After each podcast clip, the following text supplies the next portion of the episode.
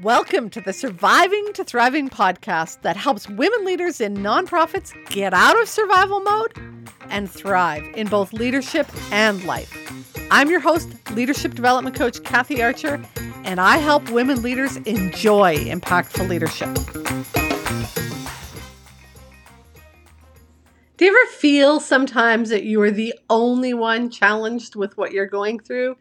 The crisis hits, the drama erupts, somebody says something, you're overloaded with the work, and you're like, oh my God, I just wish somebody understood what I was going through. You know what? Many of the leaders in the nonprofits are going through something similar as you, and sometimes we don't realize that, and so we feel very isolated and alone. In today's podcast, you are going to meet Mary Beth Finney. And Mary Beth works for a nonprofit in Calgary. She's a program manager there, and she has grown through the ranks like many of us have. She started out front line and she moved up into supervisor and then the coordinator and then the manager. And now she's coming into the podcast today to help you get a sense of what's going on in her mind. And my guess is it's similar to what's going on inside of your mind sometimes.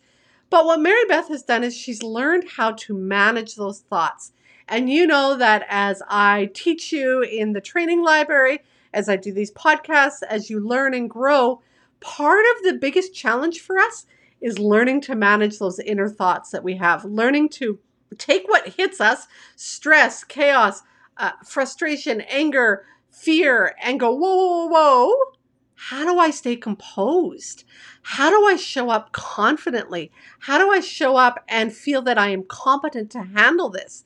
We need to manage what's going on in our head. And that's why I teach you the inner guidance cycle. Remember, pause, ponder, pivot, and proceed. As you listen to Mary Beth today, I want you to think about those steps. Pausing. What does Mary Beth do to pause? How does she ponder? What are some of the tools she uses to ponder? And then what does she use to get back into action as she sort of shifted her train of thought to have the courage to deal with what she does every day? Because you know, what doesn't really matter what type of organization you're in, when you are dealing with these nonprofit organizations, there's always something going on. There's always something happening. And so right now, we're in the middle of a pandemic, but that's not the first crisis we've hit. So, without further ado, I'm going to transition into the interview with Mary Beth. But again, keep your ears open for the steps of the inner guidance cycle pause, ponder, pivot, and proceed, because you'll hear Mary Beth talk about all of those as we experience what it's like in the mind of a nonprofit leader. My guess is sometimes you think you are the only one struggling with some of the challenges that you have and trying to figure this out all on your own. Well, today, as we talk to Mary Beth, we are going to learn some different things about how perhaps we're all struggling with some similar things. And I'm really looking forward to Mary Beth sharing some of the ideas that she's learned and some of the strategies that she has to manage all of the stuff that goes on. So, welcome, Mary Beth. Hi, Kathy. Thank you. Yeah. So Mary Beth, we you already know she works in a nonprofit. But when Mary Beth and I were sort of getting ready to do this podcast, we were talking about, oh my goodness, nonprofits are so crisis driven. So, what are some of the challenges that you faced in your organization or in your sort of career around what are the fires, the crises, the dramas that maybe you've had to deal with? Well, of course, we're all dealing with COVID currently. Um, however, it's absolutely not the first crisis we've ever had to overcome. You know, we've had unfortunate circumstances such as death, suicide, um, you know, tornado warnings or extreme weather conditions, uh, individuals going missing, AWOL. So definitely lots of different uh, challenges that arise in nonprofit uh, with the work we do and the people we serve. So, although this one is quite different and definitely the first world pandemic I've ever experienced, um, it still kind of captures the same challenges and kind of almost the same responses that we've seen in all of the previous crises we've dealt with as well. Yeah, and I think that's one of the important things as we kind of talk today. I think you're right. COVID stands out as a big thing when you were when you were talking about some of the things that you know people gone missing. So I started my journey in this world as in group homes. And so I was working with group homes with adolescents. And I very vividly remember running down the back alley chasing an adolescent when I was pregnant, no less, trying to get them to come back. And yeah, there was lots of times that kids would go AWOL or missing. And, you know, that was a big crisis. Or we were talking the other day too about the the funding like at the beginning of this year not you're not in a children's program but in the beginning of this year the children's programs were just hit in alberta with a whole new funding structure and they had to reapply and that just throws things out of whack. Absolutely yeah. So i mean crisis comes in all shapes and sizes and um, you know but really what i think i've recognized over my career is it's all still the same it's still a crisis and your response you know is similar whether uh, just a little bit you know tailored towards what that situation is yeah. So we were going to talk today about how you deal with crisis. And you know, as we prepared for this this call, we kind of realized there are some things that you do every time a crisis hits, no matter what. And the very first one that you talked about was that you step back. Tell us what that is all about. Um, so instantly, you know, you get that phone call or you get that email, and it's, you know, high importance. Oh my goodness, this is the situation. And usually the person sending that is quite panicked and overwhelmed. Um, so, you know, whether that's okay, um, thank you. Uh, let me get back to you in just a moment. I just need to run that by my supervisor, or you know, let me connect with the next person. Or I kind of take a moment to kind of uh, step back from that situation and just kind of identify, you know, how I'm feeling and how I can make sure that I'm in a response mode and not in a panic mode. Because uh, certainly, usually, that person that is that initial contact of the emergency is already in that panic mode. So you kind of have to make sure that you're navigating that situation as well. So, how do you give me an example of how you do that? Uh, sometimes I'm like, oh, yeah, that's okay. We can work with that. Let's, uh, I need to go into my office real quick and uh, grab my response manual and kind of close the door and have a little moment of, oh, okay, this is this is what's happening now, um, or whether I say, okay, I just need to connect with this person. I'll call you right back. Um, you know, so it's you know just taking myself away from that moment just for you know 30 seconds, one minute, just to make sure that I am in check with my own emotions and my own reaction before I can really effectively navigate that situation. So, the followers that have been listening to the podcast, those who have been in my training library, my membership site, and those who have done training with me know that this is always the first step to composure is to pause, right? Like you really got to step back. And I love that you're talking about that, where I need to be intentional about my emotions, how I'm responding to these people, uh, the energy I'm bringing. Like if I'm panicked too, that's just going to create more of a, a kerfuffle. And so I need to pause. And I also love that you're like, it doesn't take long, like no. a minute. Yeah. Yeah. So it just takes a minute. You know, I you know, little excuse, let me grab my response manual just really quickly or let me cancel that meeting that's upcoming, right? Uh, because I know you're going to need my time for this. Like, so, yeah. and just that quick minute uh, to make sure that I'm ready uh, so that I can be effective. Yeah. Yeah. Okay. So perfect. That's the first step. The second step that you do is you prioritize. Tell me what prioritizing is about. Um, so me, for me, uh, prioritization uh, always first thing is to make sure everyone's safe. Like it's just instinctively out of my mouth is everyone safe. Um, you know, I I'm such uh, to that that sometimes it's maybe not even necessary. Like, oh, our phones are down. I'm like, is everyone safe? They're like, uh, yeah, it's just a full line challenge. Uh, but it's you just want to make sure that everyone has thought about you know, who's in the location, um, who's directly affected, and making sure everyone's safe. Because once everyone's safe, you have time to usually navigate that situation and create a really effective response plan. Yeah, yeah. So that you say it's automatic, but I bet it wasn't always automatic. No, it was definitely something I had to learn, and I learned from uh, my supervisors and watching them navigate crisis situations, uh, and noticing that that was always kind of the first response, and then it, everything just seemed to work better from there, and it just seemed to really, um, you know, uh, control that situation so that, and everyone just felt this level of, you're right, everyone is safe. So it's okay and we'll just deal with the next step. Yeah, yeah.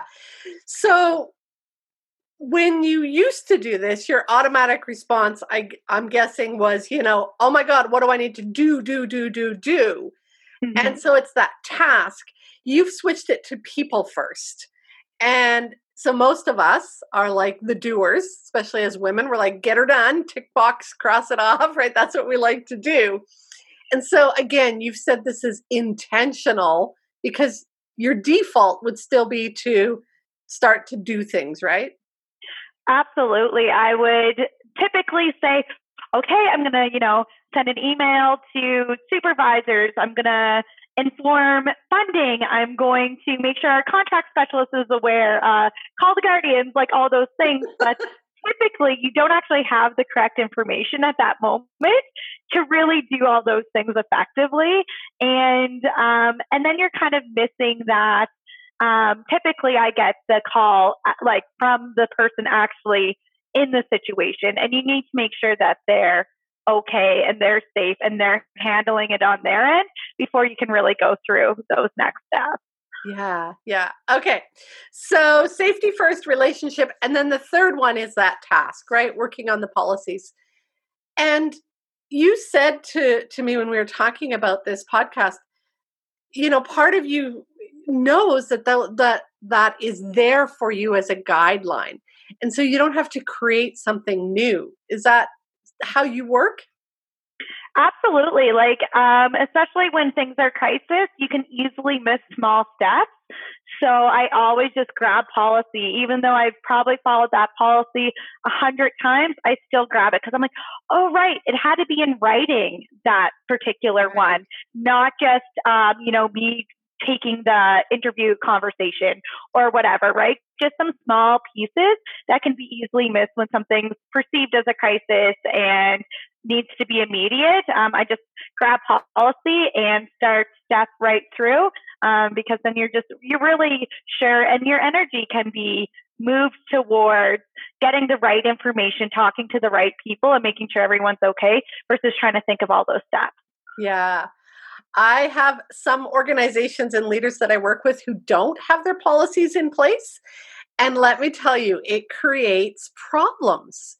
If you don't have a system that everybody follows, if you don't know what the next step is, especially in a crisis moment, then you are going to struggle. And your organization when the when the pandemic hit actually had a pandemic plan. Absolutely. Um, you know, we all senior management got called into the boardroom and it was like, all right, as of right now, we are implementing pandemic plan. We all pulled out our packages that were ready to go.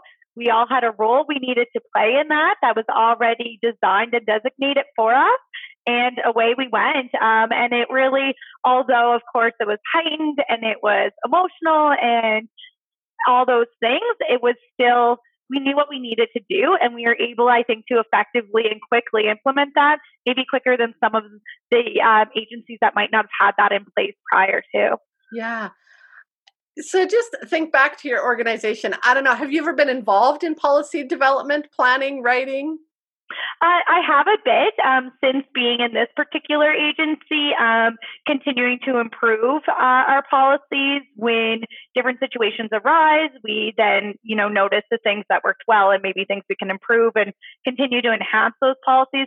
Also, um, two years ago, I think when the OHS really did a big changeover in Alberta and really came out with some new standards and things, I was definitely involved in writing some of those workplace safety policies, working alone safely and uh, items like that. So, uh, you just trigged my memory. I was a leader when the very first working alone legislation came out. And oh my goodness, trying to write working alone policies back then when cell phones weren't as accessible as they are now let me tell you it was a whole different story so and and i guess that's partly what we are talking about at the beginning every time something new happens there's a transition we missed the part at the beginning when we started talking about your career journey so tell us how did you get into this field anyhow because i think it really does relate to what you were just saying a few minutes ago um, so uh, originally, I am from Nova Scotia, and so I went to St. Mary's University in Halifax, Nova Scotia, and I did a Bachelor of Arts degree there.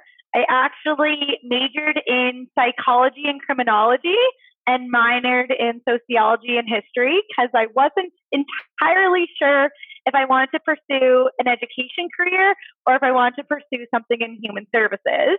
Um, so once I graduated, I was kind of at this crossroads where I had to choose um, where my next step would be. And so I chose an education degree.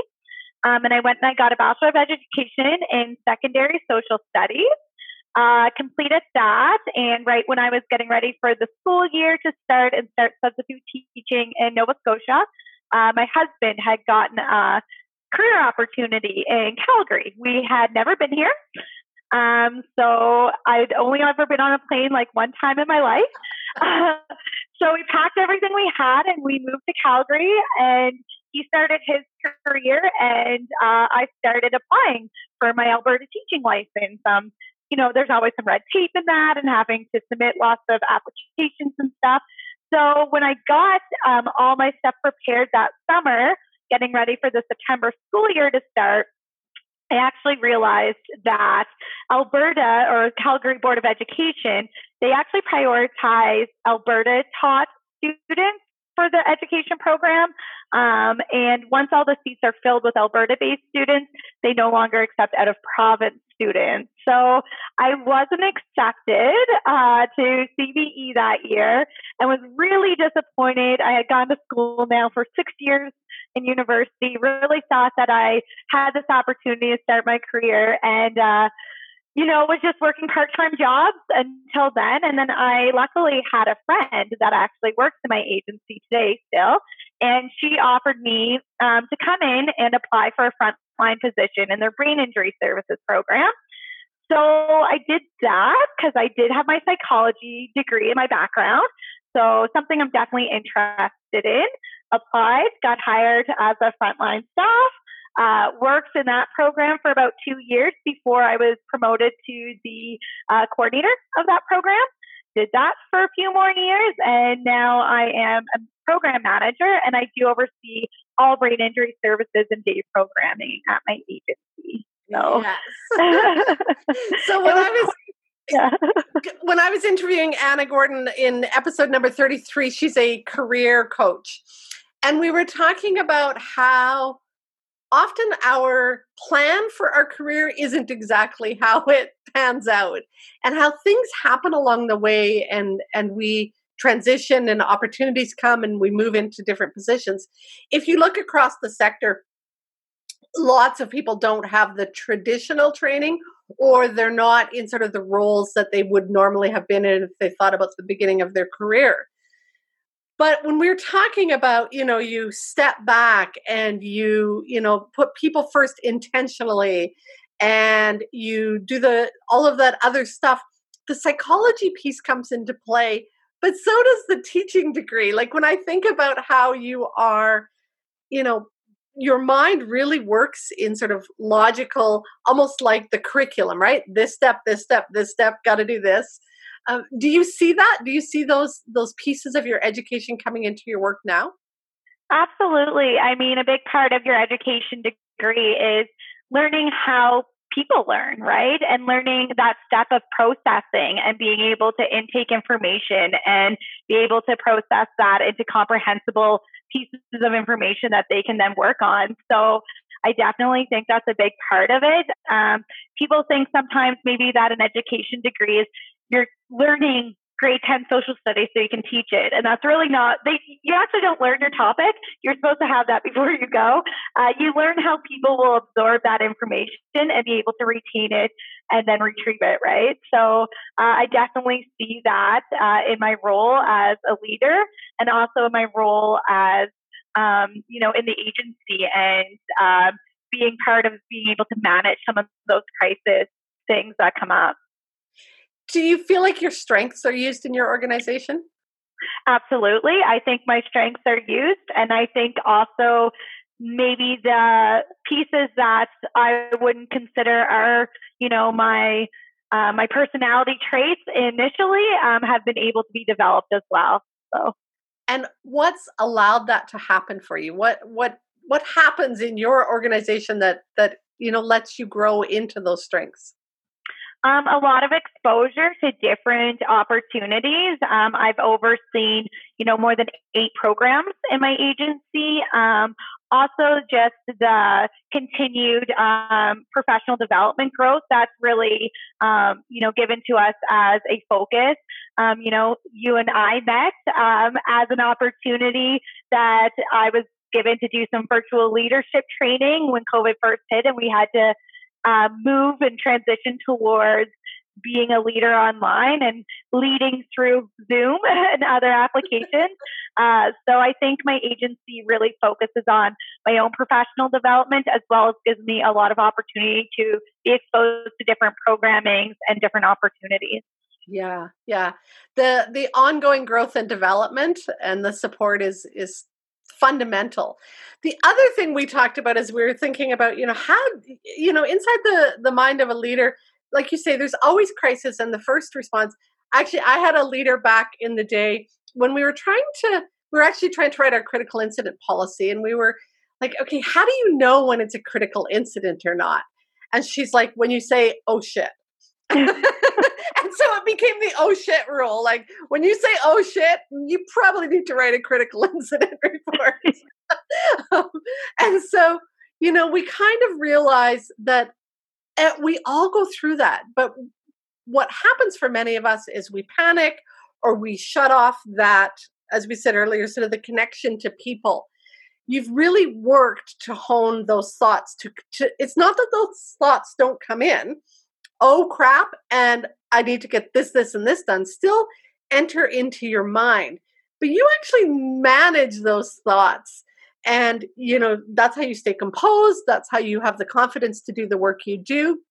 So when we were talking and preparing, we realized there was three sort of fundamental things that you do to, to make this happen self-care self-reflection and that self-confidence so let's talk a little bit about self-care. What what do you do to make sure that you're taking care of yourself?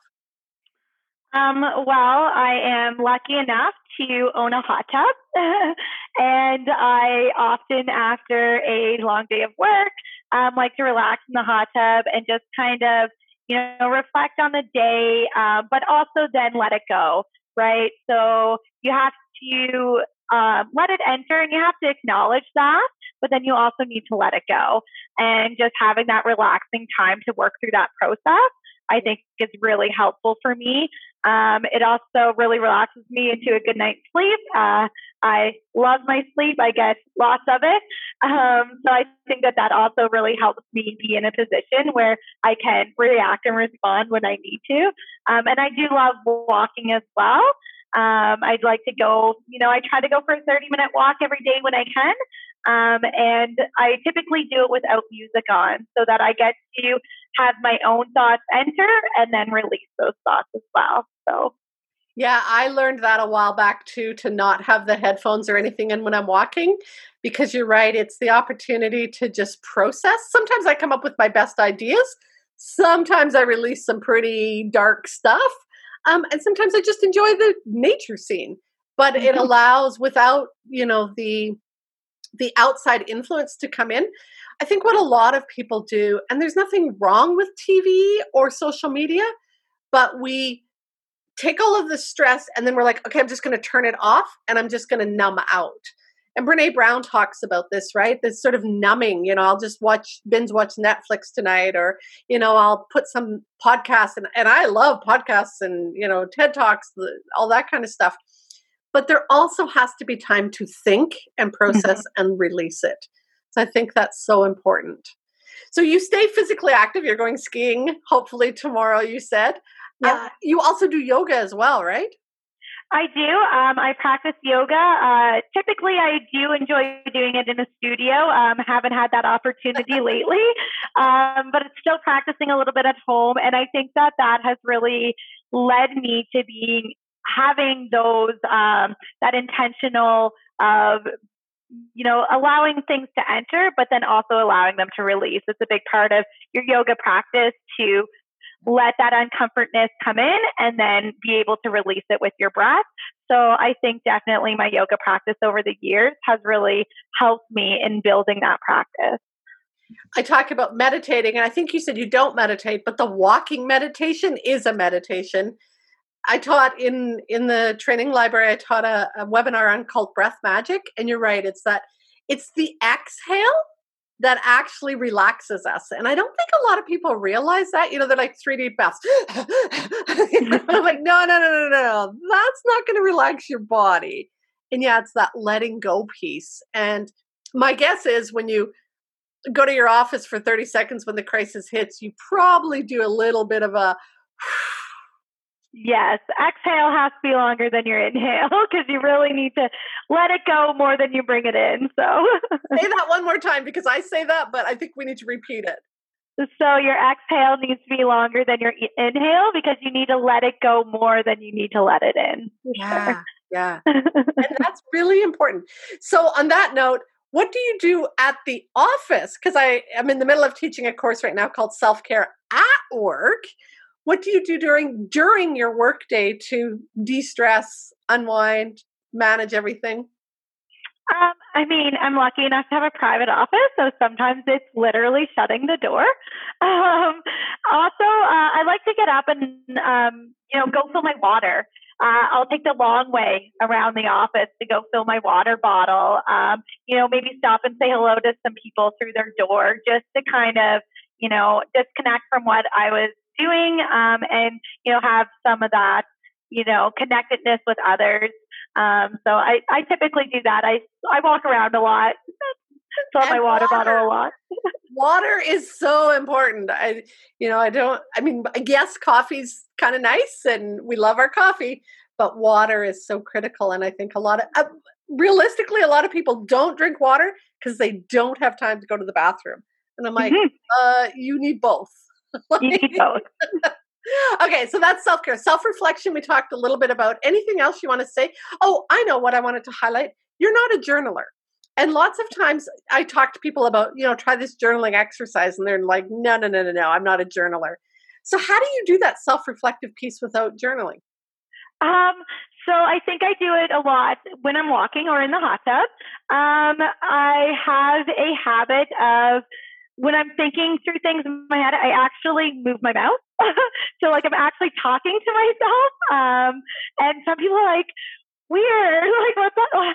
What, what are you doing? And I'm like, I'm talking to myself, but I think if you're not putting it on paper, saying it out loud, it can be hard to really focus on it. So I'm not typically making any noises, but my mouse is actually the words that I'm thinking. So I think my neighbors think I'm nuts because I do the same thing when I'm walking. And I'm sure like, there goes that cra- crazy lady again talking to herself. but I really need to focus on what you're thinking when you're actually formulating the words. Uh, so, do you ask yourself questions? Oh yes, many questions. ah. And I think that's the other piece about self reflection is if you're just sort of oh my god they ticked me off and this is horrible and this is awful and you just keep circulating that you're not actually releasing. And the questions are really powerful for moving you forward. And so i was talking to a leader the other day and she said why do i keep doing this? And i said what if you stopped doing it? And she's like oh because the why pulls us backwards but as soon as the what if popped into her head she's like yeah what if and it just popped her right out of where she was at and yes, she could kind of go to, oh, well, this would happen, and this would happen, and this would happen, right? So yeah, just kind of cool way to do it. Mm-hmm. Anything else you want to add on self reflection? Um, I think that's it. I know typically some people, um, when they're, you know, working along a colleague or whatever, they struggle to maybe find those words about maybe something that didn't go very well or something like that. And, you know, my colleagues have been great that they'll like say like, Hey, so like, you noticed maybe this wasn't as it. And I'm like, so I know that about myself. like, it's okay. Um, I can be pretty loud. I can be pretty passionate and, uh, you know, that's okay as well. But I know that about myself. So constantly self reflecting on my strengths and how that motivates me and how that gives me the energy to do what I do in my position, but also knowing that there are, um, you know, areas that I can continue to work on, and that's okay too. And I'm constantly self reflecting on both. Um, so, yeah. yeah, I love that because it's true. And if you can take where your strengths are and grow them, but then also take where you're maybe challenged and then apply your strengths more there, that is you know like, like if if you have the teaching degree and the psychology background and you love the brain injury work and you know you've got a, a breathing practice and like you put it all together and you're like oh pandemic now what right mm-hmm. and you use all of those things to move forward which the last one was self-confidence gives you the self-confidence talk Absolutely. about that for a minute um, so i think confidence really comes in not necessarily being in your role for 20 years or having every different situation that you've already handled. I think the confidence comes in knowing your strengths, um, your abilities, knowing how you need to handle different things that, you know, really promote your best. Um, so I think that's where the confidence comes in is knowing what you can give to a situation and also when you need to ask for help as well. Yeah, asking for help is so incredibly important and yet creates such vulnerability. What, how do you how did you figure out what your strengths are? Like do you do those little self tests or do you just kind of tune in? How do you know what your strengths are? Um, I've done lots of different self tests. Uh, we like to do that, you know, especially if you're starting with a new team. Um, it's great to just kind of see where everyone kind of lies um, so that you can, you know, support each other the best you can. Uh, but also, um, I haven't changed much since I was, you know, high school. So I think that it's just uh, instinct personality that I have. Um, I'm the same person in my professional world as I am in my personal world. So I think just uh, spending a lot of time with me, I realized that these are definitely it's who I am, and oftentimes it is you know, my motivator um, and my energy, but also it's definitely an area that I need to make sure that I'm not only relying on and that I can work on the other pieces as well. Yeah. Integrity. That when you just said a minute ago, I am who I am at work and in my personal life. That's when you're actually in integrity and a lot of people struggle with that. They they leave work and they sort of take the facade off and if I seen them, you know, interacting with their children or their spouse or their mother, they would be different than in the workplace. And that's hard if you're two different people. Mm-hmm. And so when you can just be you, show up at work as you, show up at home as you, oh, takes a lot less stress off. Yeah, I definitely uh I can't change it. That's who I am. I am who I am.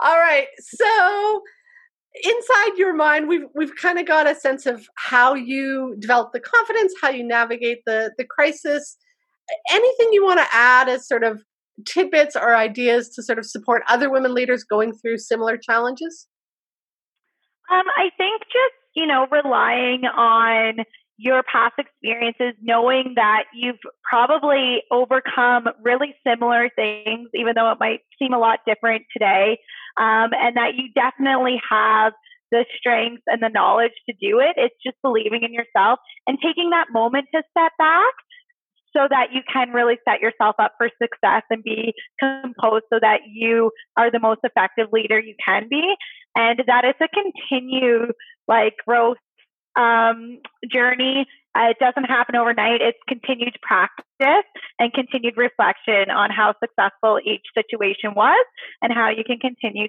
to improve that.